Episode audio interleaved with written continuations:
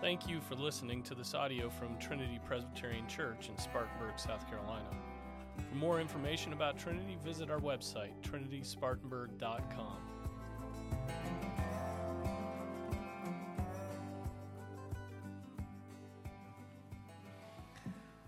Please turn in your Bibles to Romans chapter 12. Romans chapter 12.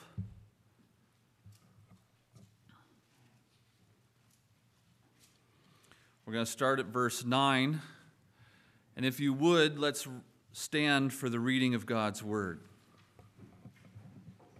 Romans 12, starting at verse 9. Let love be without hypocrisy. Abhor what is evil. Cling to what is good. Be devoted to one another in brotherly love. Give preference to one another in honor, not lagging behind in diligence, fervent in spirit, serving the Lord, rejoicing in hope, preserving in tribulation, devoted to prayer contributing to the needs of the saints, practicing hospitality. This is the word of the Lord. You may be seated.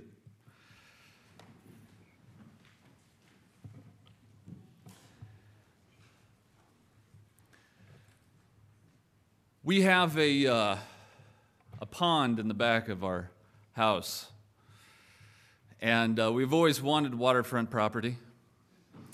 And so we have it. And it's kind of a nice pond. It's uh, water that comes from Paris Mountain, and then it kind of collects there and then moves on into a river somewhere, I think. Uh, I never followed it, but, uh, but it's a nice pond. When people come to our house and they look out the back window, they see this beautiful pond. And they even say, What a beautiful pond. Um, and on a clear day, you can see you know, pretty far into it. You can see little fish around there. It's really nice. But it's only nice because people are looking at it from the inside of our house. If they had to live at our house, they would have to take care of the stuff near the pond. And they would realize if any of that water got on you, you would stink for the rest of the day. It stinks. There are snapping turtles in there. Not cute little turtles that you know you you know you see like crawling, snapping, like snap things off of you, type snapping turtles. Um, the bottom of it is filled with silt. Silt is a polite way of saying really, really nasty mud that your foot sinks into and you cannot escape it. It's like quicksand, but there's water all around you. It's horrifying. Uh, leeches if you were to uh, be foolish enough to throw your body into that water, you would come out with leeches all over any exposed skin. It's a horror story in there. But it's beautiful on the outside. Looks great. I think that Paul had this kind of a metaphor in mind as he was writing this chapter. Because a lot of us come to church uh, wearing a nice outfit that our wife might have gotten on sale at Joseph A. Bank, and, uh, and we feel pretty good. Our kids, by chance, are behaving this, you know, for you know this amount of time that we're here, and it almost looks like we're doing a good job. Um, we. Uh, we come in kind of put together, also thanks to our wife, and we look like a nice pond. But if you look deeply enough, if anyone followed you home, if anyone heard what you said just before you opened the door in the parking lot, screaming at the kids to shut up, right? And we know we're not supposed to say that in front of them, but they deserved it this time because we are so angry because they did that thing one more time and we lost it. We take a deep breath, we open the doors, and out we come, the beautiful family that we are, right? Our churches can look like that. We're on the surface, we have our liturgy, we have our music, we have the way we do things that make things look right. But if we look closely enough, we see problems. Today we're going to talk about the silt, the bottom of our pond. We're going to talk about the leeches. If you look at uh, Romans chapter 12, at the very beginning, it has those first two verses that are actually, uh, a lot of people know about them. Um, I beg you, right? It starts off with begging. Therefore, I urge you, or I beg you, I beseech you, brethren, by the mercies of God, that you present your bodies a living sacrifice. Okay? What we see here is Paul is starting to show us the way he writes. And you'll see this in Ephesians as well. What he does is he'll tell you what your identity is. This is who you are, this is your purpose, and therefore go do this. It's kind of what he does. He does this in Ephesians chapter 5. He says, You are imitators of God. This is what you are, right? And then he'll say, This is your purpose. And you are to be people that are filled with the Holy Spirit, not wine not drunk. The thing that possesses you when you are drunk should be the, the Holy Spirit possessing you that way. That's your purpose. And therefore, you're supposed to submit to each other. And what does that submission look like? That submission looks like wives submitting to their husbands, children submitting to their parents, so on and so forth. The same pattern is found here. Who are you? What's your identity? You are people that are living sacrifices. You understand what a sacrifice was, right? It's the bull on the altar, they slit the throat, it's a sacrifice, but you're a living one. You put yourself on the altar and you remain alive in Christ as living sacrifices that and, and you'll notice, and this goes with what um, Andrew was talking to us last week about, says you present your bodies.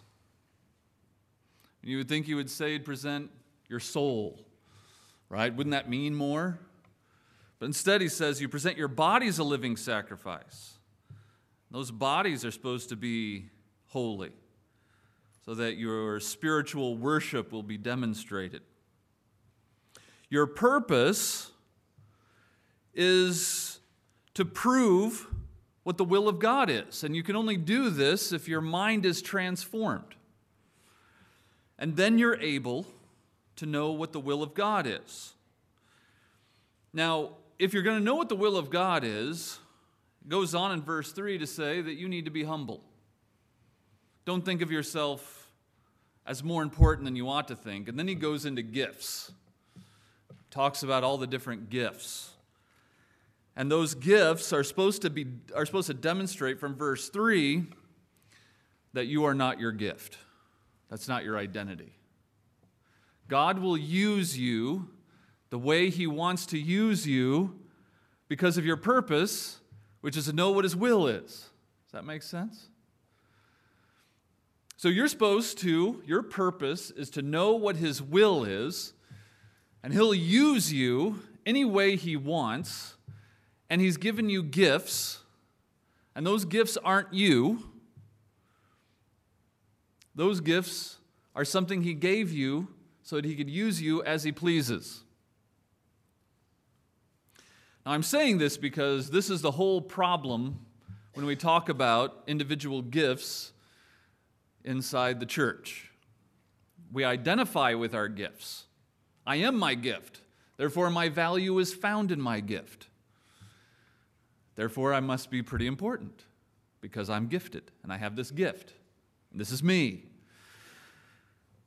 What's being said here is this gift isn't you. You are someone who is a sacrifice, a living sacrifice, so that you might worship. Your purpose is to know what the Lord's will is so that you might do it.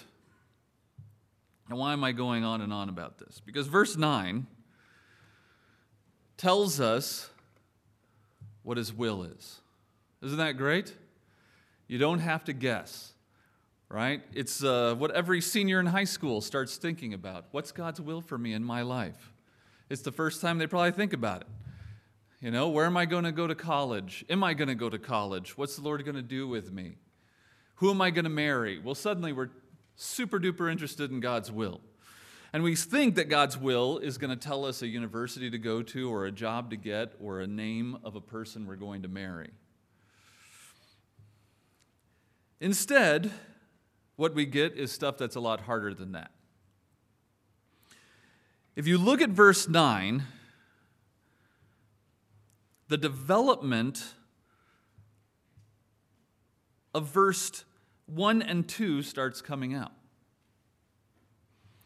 The development is this that if you that our work here is to know what the Lord's will is and here it is in verse 9 let love be without hypocrisy and abhor what is evil and cling to what is good.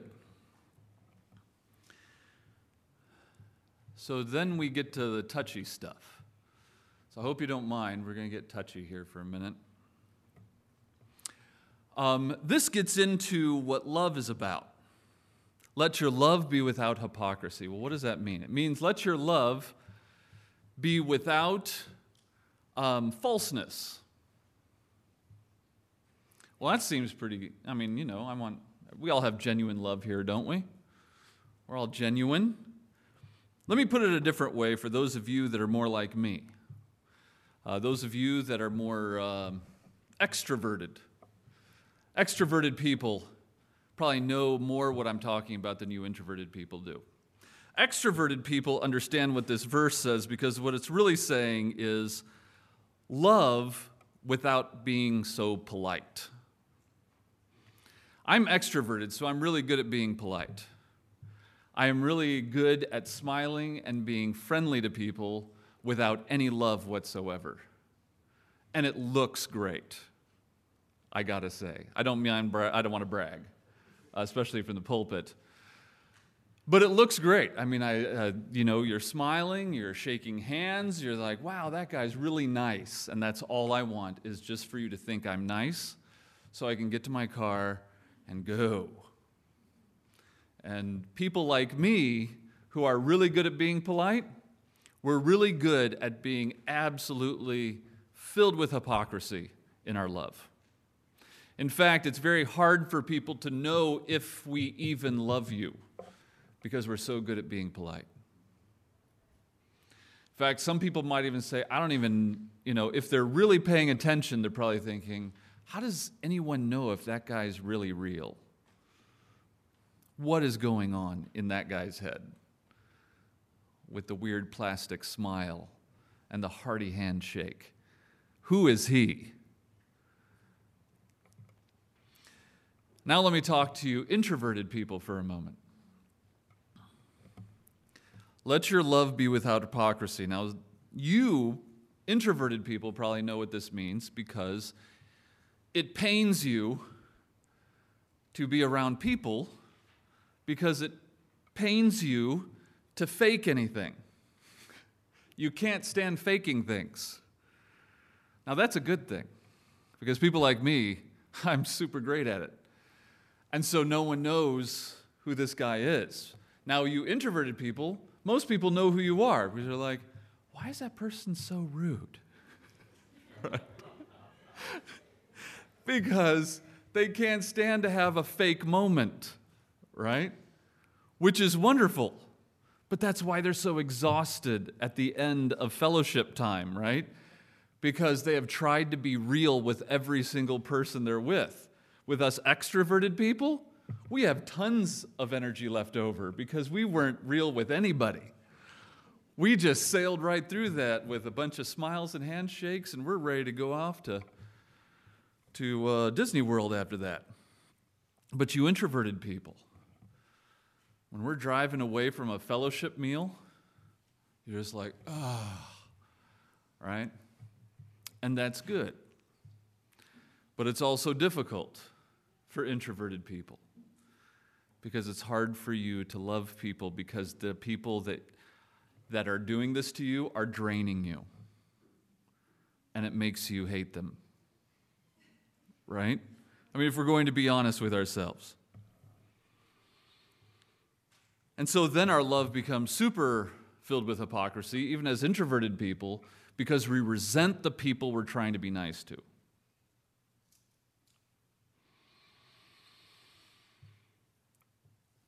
So, this one statement right here condemns about 99% of us.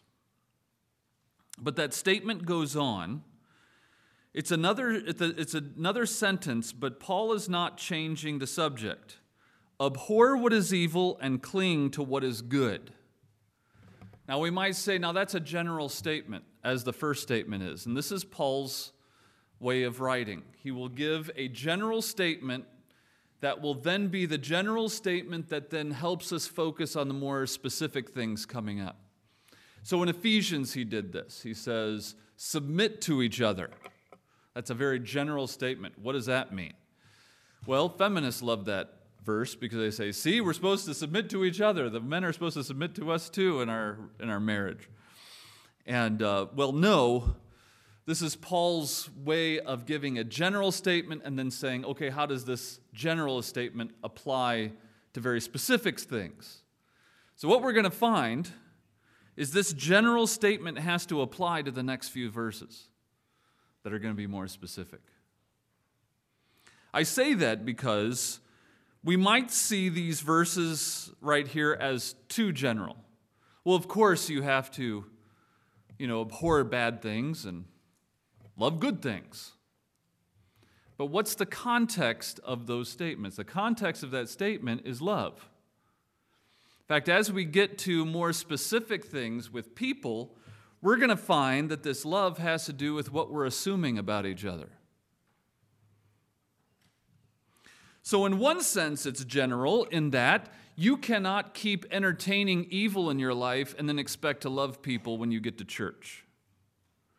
You cannot spend the week resenting someone at church and then getting to church and then not being a complete hypocrite in your smile towards them.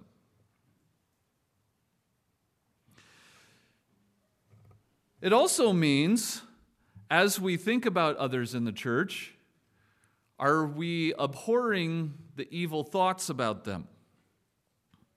Do we cling to the good? Are we cleaning, clinging to the good?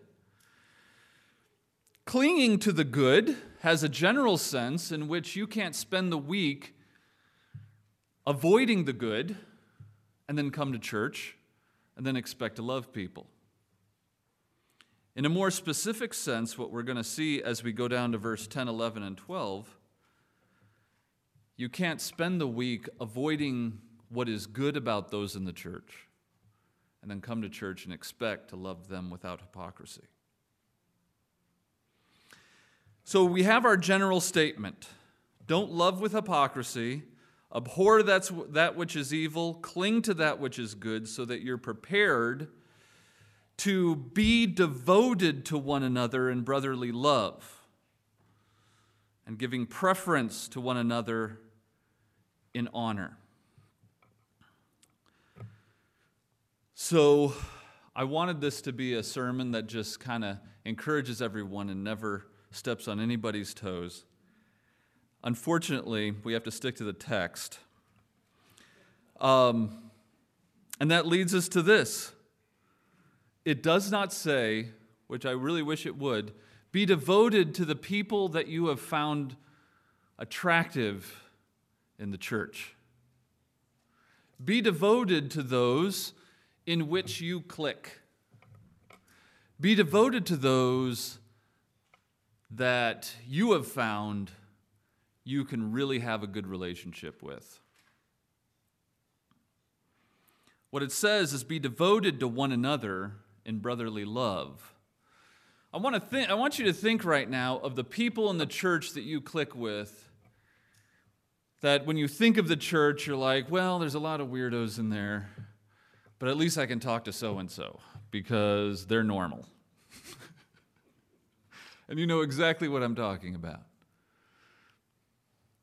And then when the person that's not so normal walks up, you're like, oh, I hope someone else is around here to talk with them because I don't want to be stuck here talking to that guy.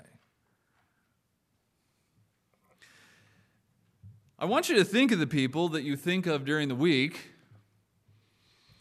that you actually care about what's going on in their lives. When the Lord finally saved me, um, I had already been involved with the church. I had gotten a degree at a Christian university. I had a wife and kid. I was um, the, the uh, Sunday school teacher for the college age kids. We were going through a systematic theology book because I could not be more pompous.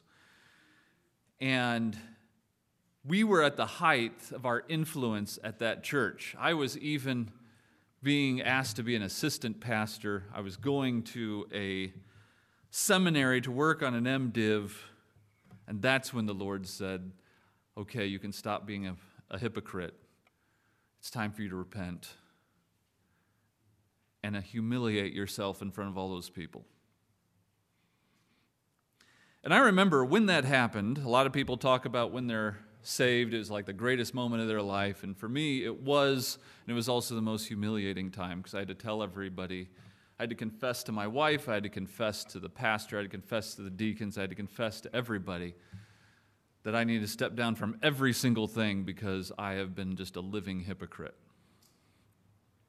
But one thing that I remember from that time that sticks in my mind is that there was this guy I worked with in the Sunday school named Matt. And to me, I just, up until that moment, Matt was the most uninteresting human being in my life. If someone were to come up to me during the week, even though Matt and I work together every Sunday, if someone were to come up to me during the week and say, Hey, how's Matt doing? I'd be like, Matt, who? What are you talking about? Oh, that guy. That guy in Sunday school. Oh, that guy. Yeah, that guy. Right. What about him? How is he doing? I'd like, I don't know. I guess he's okay. I don't even know what he does for a living. But after the Lord got a hold of my heart, I remember that Matt had a prayer request about his mother at that point. And I remember that week I was thinking about Matt. And it was the weirdest feeling to me that I was concerned about Matt. I even thought to myself, why am I thinking about this guy? And I realized that's what love looks like. I hadn't done that yet in my life. And I was realizing that loving other people um, is a completely different experience than trying to find people interesting enough and worthy of my time. Very different things. In other words, I would find people to be worthy of my inner circle at my church. And if they were worthy of my inner circle, then they were worthy of my time. And what it says here in verse 10 is that your church is your inner circle. Everybody in your church is your inner circle. Everybody should be let in and everybody should be someone that you devote yourself to in your brotherly love. In fact, the next statement is even harder to do. Not only do you have to be devoted to everyone, but give preference to everyone. This preference is very difficult for us because the preference is where we have to start making excuses for each other because we love each other that much. Have we made excuses for each other? You know, I have, uh, being in a Christian, institu- working at a Christian institution, I hear this all the time. Um, you can't question someone's salvation because none of us know. What's interesting is Paul is very clear that you can know. You look at their fruits. Paul says it all the time. Um, you, can, you can know if someone's saved. You look at their fruits. If it's not there, then man, you should question that. What it says you can't know are motives. That's what it says you can't know. So I don't know someone's motives, but I can. Scripture tells us to look for signs whether someone's saved or not. But motives we don't know. Now, when it comes to motives, I have been, in my life, what I would call a hyper Calvinist. now, some of you may not be familiar with these terms that have been floating around and people have been using, but hyper Calvinism is this idea that God doesn't use means to do what he wants to do. He just kind of, he's a mechanical thing that just says, do it. And there's like no means by which he does things. So it's like he just says, uh, you know, this will happen to you and this will happen to you. And there's like no means by which those things happen. What I mean by hyper Calvinist is that I believe people, uh, without Christ, we are completely depraved. We are completely just the worst we could possibly be. In fact, I might even say we're totally depraved. What happens, though, is with that kind of thinking, what we end up doing is even after someone is saved, we still think that there's no good in them. We don't even give Christ credit in their hearts. And so every time they do something that we don't like, or we think has been a slight to us, when something happens that they do, we immediately think that they're the worst motives were involved. The worst motives. Now, what's interesting is if you have a friend and they say or do something, and someone says, Man, that guy's a jerk, you're like, Well, I know they kind of look like a jerk and they say things, but they don't mean it. So you just got to know him, right? Have you ever had that where you have people in your lives and someone, you know, said something mean about them, but, but you know them and you're like, I know them. Because we love them. Right? And because we love them, we give them the benefit of the doubt. In fact, it's almost as if in 1 Corinthians 13 it says something about that. That love thinks all things or believes all things. Now, what does that mean? That means gives the benefit of the doubt.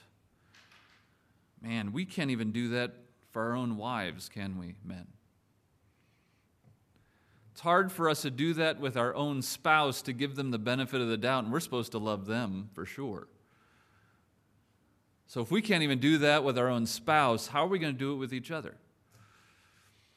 How are we going to love each other when our first thought when something happens that we don't like is their motives are hideous.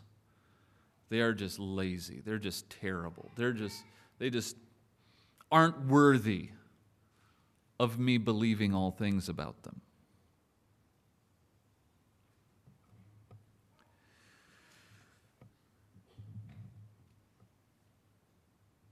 As we look at verse 10, I also want us to think of something else.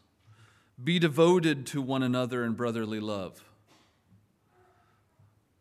What else does it mean to be devoted? Devotion means giving the benefit of the doubt because we don't know motives and we want to stick up for each other. Even in our minds, we want to stick up for each other because we love each other that much. And if we think that there might be bad motives, we need to approach them. It's almost as if Scripture tells us to do that too, if we're suspicious of the motives, to approach them and talk to them. Otherwise, we're believing all things about each other. But there's another aspect to devoting ourselves to each other. Did you know devoting yourself to something often means some kind of sacrifice? Now, many of you, probably most of you, are employed. Most of you, your employment starts uh, with being to work on time. Maybe even like 8 o'clock in the morning. How many of you, 8 o'clock in the morning is when you need to be at work? All right. How many before 8 o'clock? I'm sorry. All right. And you're there, right? We're there because it's not that we're so devoted to our work, but we're devoted to supplying for our family because we're devoted to our family. And being late means a problem that might hurt our work, which then would cause that devotion to our family to suffer. Did you know that we have a Sunday school program here? At, Trinity Presbyterian Church? Doesn't start at 8 in the morning. That'd be kind of rough. 9:30. Not bad. Not bad. An hour and a half extra. Um, you might feel that Sunday school is a small thing. It's not the real thing like worship. Did you know there's other reasons to go to Sunday school? Did you know it might mean being showing devotion to a person? That it might be encouraging to that person as they teach Sunday school for you to be there to see them do it? That doesn't sound very spiritual, but I think, according to verse 10, it's very spiritual. I'm so devoted that even though on Monday through Friday I am up to be ready at 8 in the morning, I can be ready with my family by 9:30 even if I think I'm not getting anything out of this. I am so devoted to my Sunday school teacher as a person because I love them. I just think it'd be encouraging to them if I were there. That is a way of showing love. It's a way of devoting yourself to someone because it means sacrifice, even if you have kids. Which I always add that because getting ready for anything becomes 60,000 times harder when you have children. It's always interesting. It's hard to get there on time when you have a, you know, your wife always wants everyone to look right. So what's funny is that it's hard to make it on time, but you get there, and because of your wife, everyone looks great. But if your wife is ever gone and you have to get everyone there, and it's just up to the guy, oh, they're there on time. I mean, it's like the guy's probably thinking, I don't know what the big deal is. I mean, how come we're always late with my wife? You know, we're here like 10 minutes early. And then you look at all these kids and they look like homeless children. You're like, well, I thought they combed their own hair. Um, but being ready is always hard. But man, can you imagine how special it is when your Sunday school teacher sees you walk in? Do you think they care if the kid's hair is combed? No. They see those pews filled with people that want to hear what he has to say. Man, that is devotion. Verse 11 goes on. Says, Not lagging behind in diligence, fervent in spirit, serving the Lord. I want you to think about those three things. Not lagging behind and being diligent for each other. Are you diligent? Do you lag in trying to be a help to each other, in trying to stick up for each other?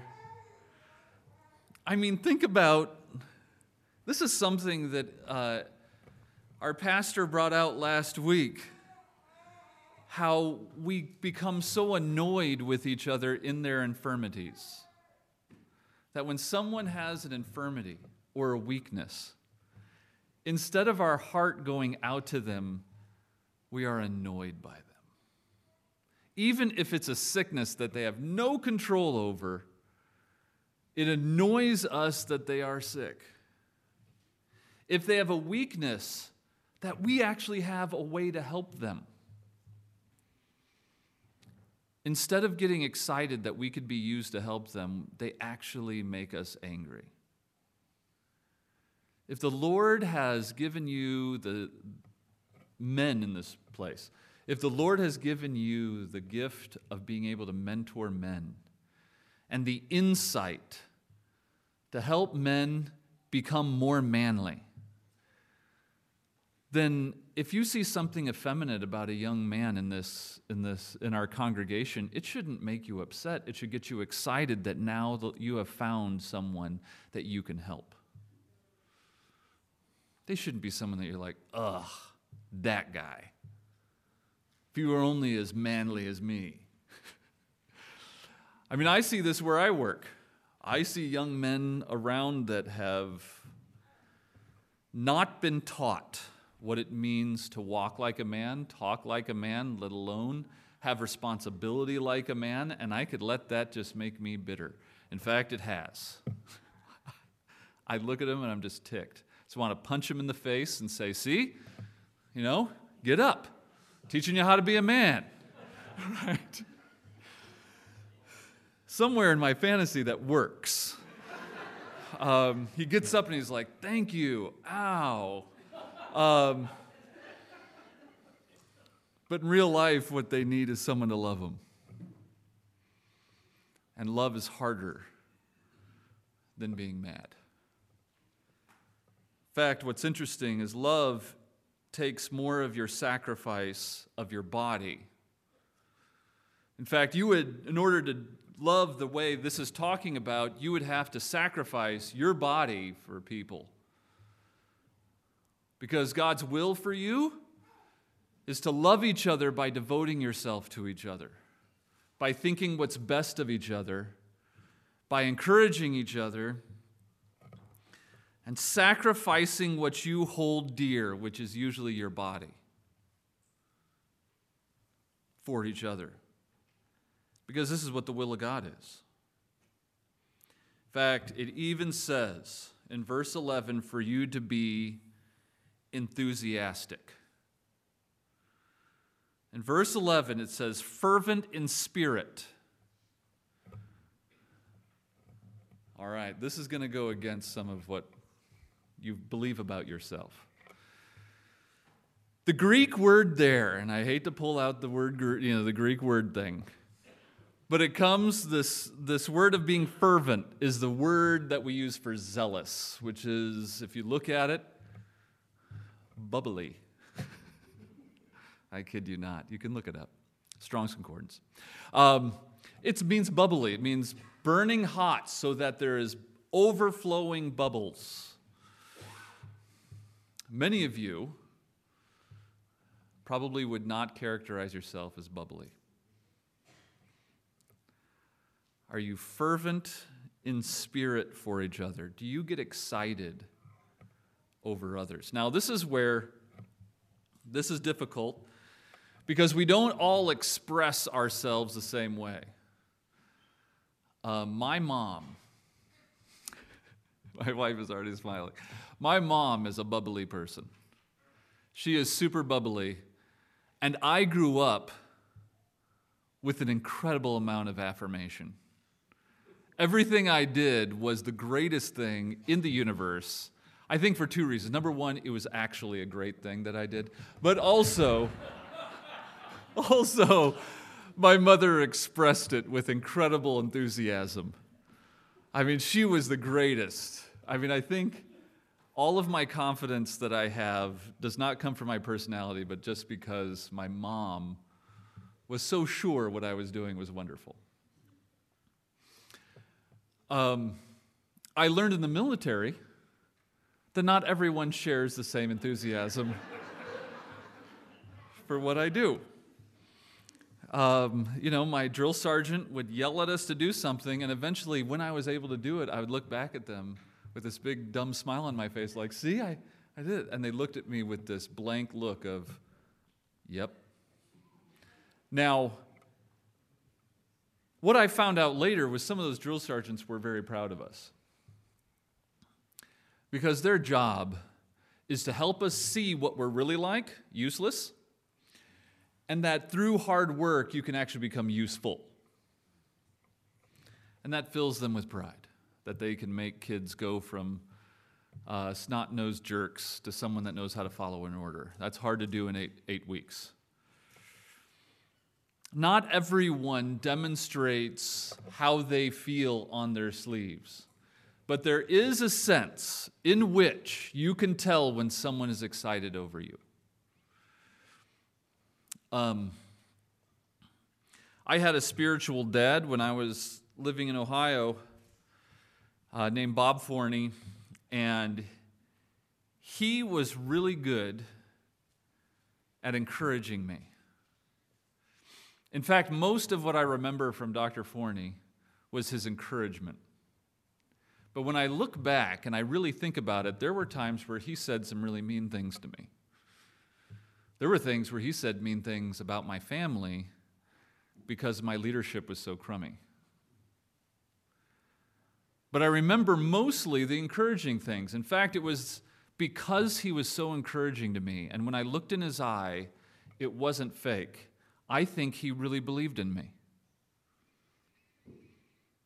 So that when he said those things that were hard to say, I really listened. You would be surprised how far your encouragement and absolute excitement for someone, how far that goes to give you the credibility to be able to tell them terrible things. It's something that we learn as elders, something our pastor understands, it's something that in leadership you get.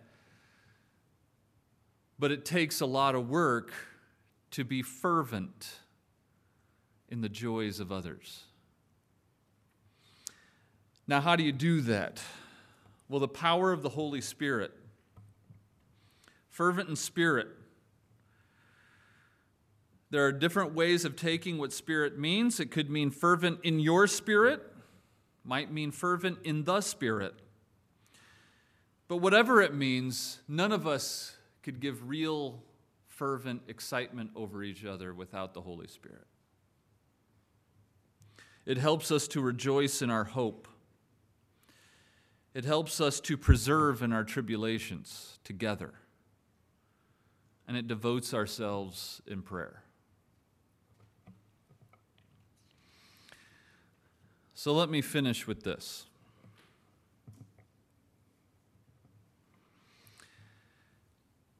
There are some lessons here that we, if we're going to be a church that is able to devote itself in prayer, to rejoice with each other in hope, and most importantly, to preserve each other in our tribulations.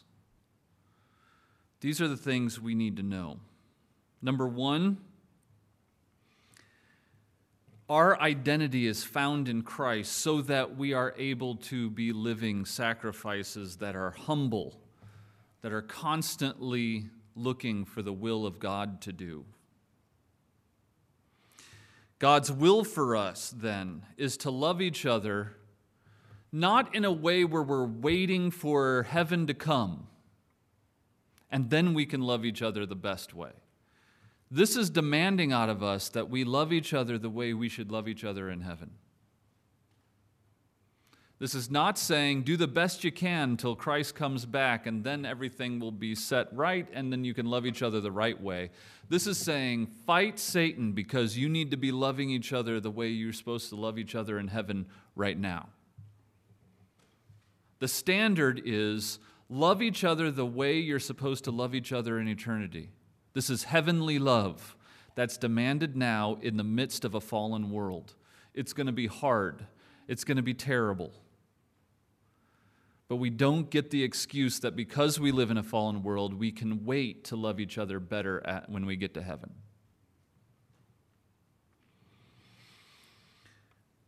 We don't get to have favorites in the church. Everybody's your favorite. Everybody's your favorite. You don't get to be awkward with anyone. If you feel awkward with someone, you get to know them and love them so that the awkwardness is gone because you love them.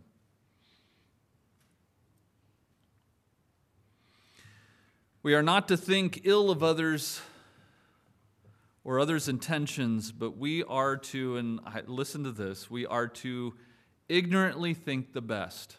Doesn't that bother some of you who are very, very intelligent, high IQ people? Isn't it true that it makes you feel dumb to believe in something when you know that being cynical is the best way to be smart? It is why I'm telling you these things, people, because I struggle with this all the time. My pride tells me that I am smarter when I'm cynical. And it's a lie. And that pride of thinking I am more smart when I'm cynical is what has separated me from people I should be loving. Ignorance is bliss until you find out more, until there's reason to believe we should be ignorantly and blissfully believing the best of each other. We are not to be cold, we are to be enthusiastic with each other. And that means getting to know each other and seeing what makes each other enthusiastic and making the sacrifice of finding out more about that weird thing they like. Even if, and listen to me carefully, those of you that are like me, even if it's sports. and that's hard because I hate sports. I kind of liked football for a while because of the violence. But then everyone started go, dropping to their knee, and you know, after you serve the military for a while and you see millionaires dropping to their knee in front of the flag, you're just like, I don't know, I don't, not for me.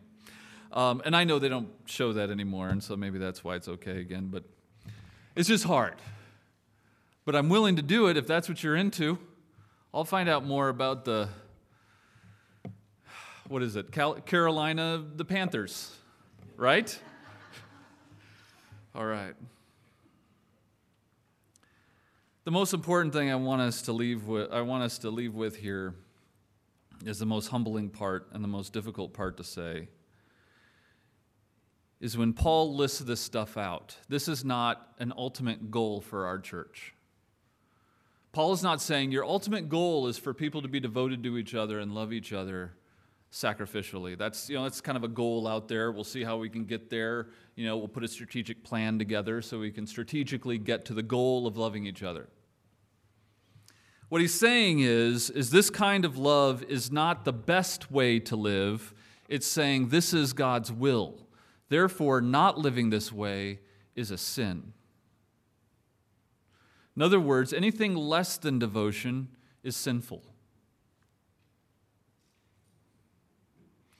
We are self help, Ben Shapiro, uh, Tucker Carlson Christians. Because what we do is we see these principles in the Bible and we say, aren't they great principles? We should be living by those principles. What great principles? We are Christians, which means this these aren't just great principles to live by. This is the will of the Almighty God for us, and in not doing it, we're sinning against the Lord. When I choose not to be devoted to you, I'm choosing sin. When I choose to put a wall between you and I, I'm choosing sin. I'm not doing the less good thing. I'm not just saying, well, this is a good principle, but I'm not going to do this principle. This is the will of the Lord for us. And we're sinning against the Almighty God when we decide, I'm not going to let you into my inner circle. When I decide that you're not worthy of my time and devotion. May the things we learn today bother us this week because it's bothered me in my life almost all of you are better at this than I am. I think I'm better at being polite.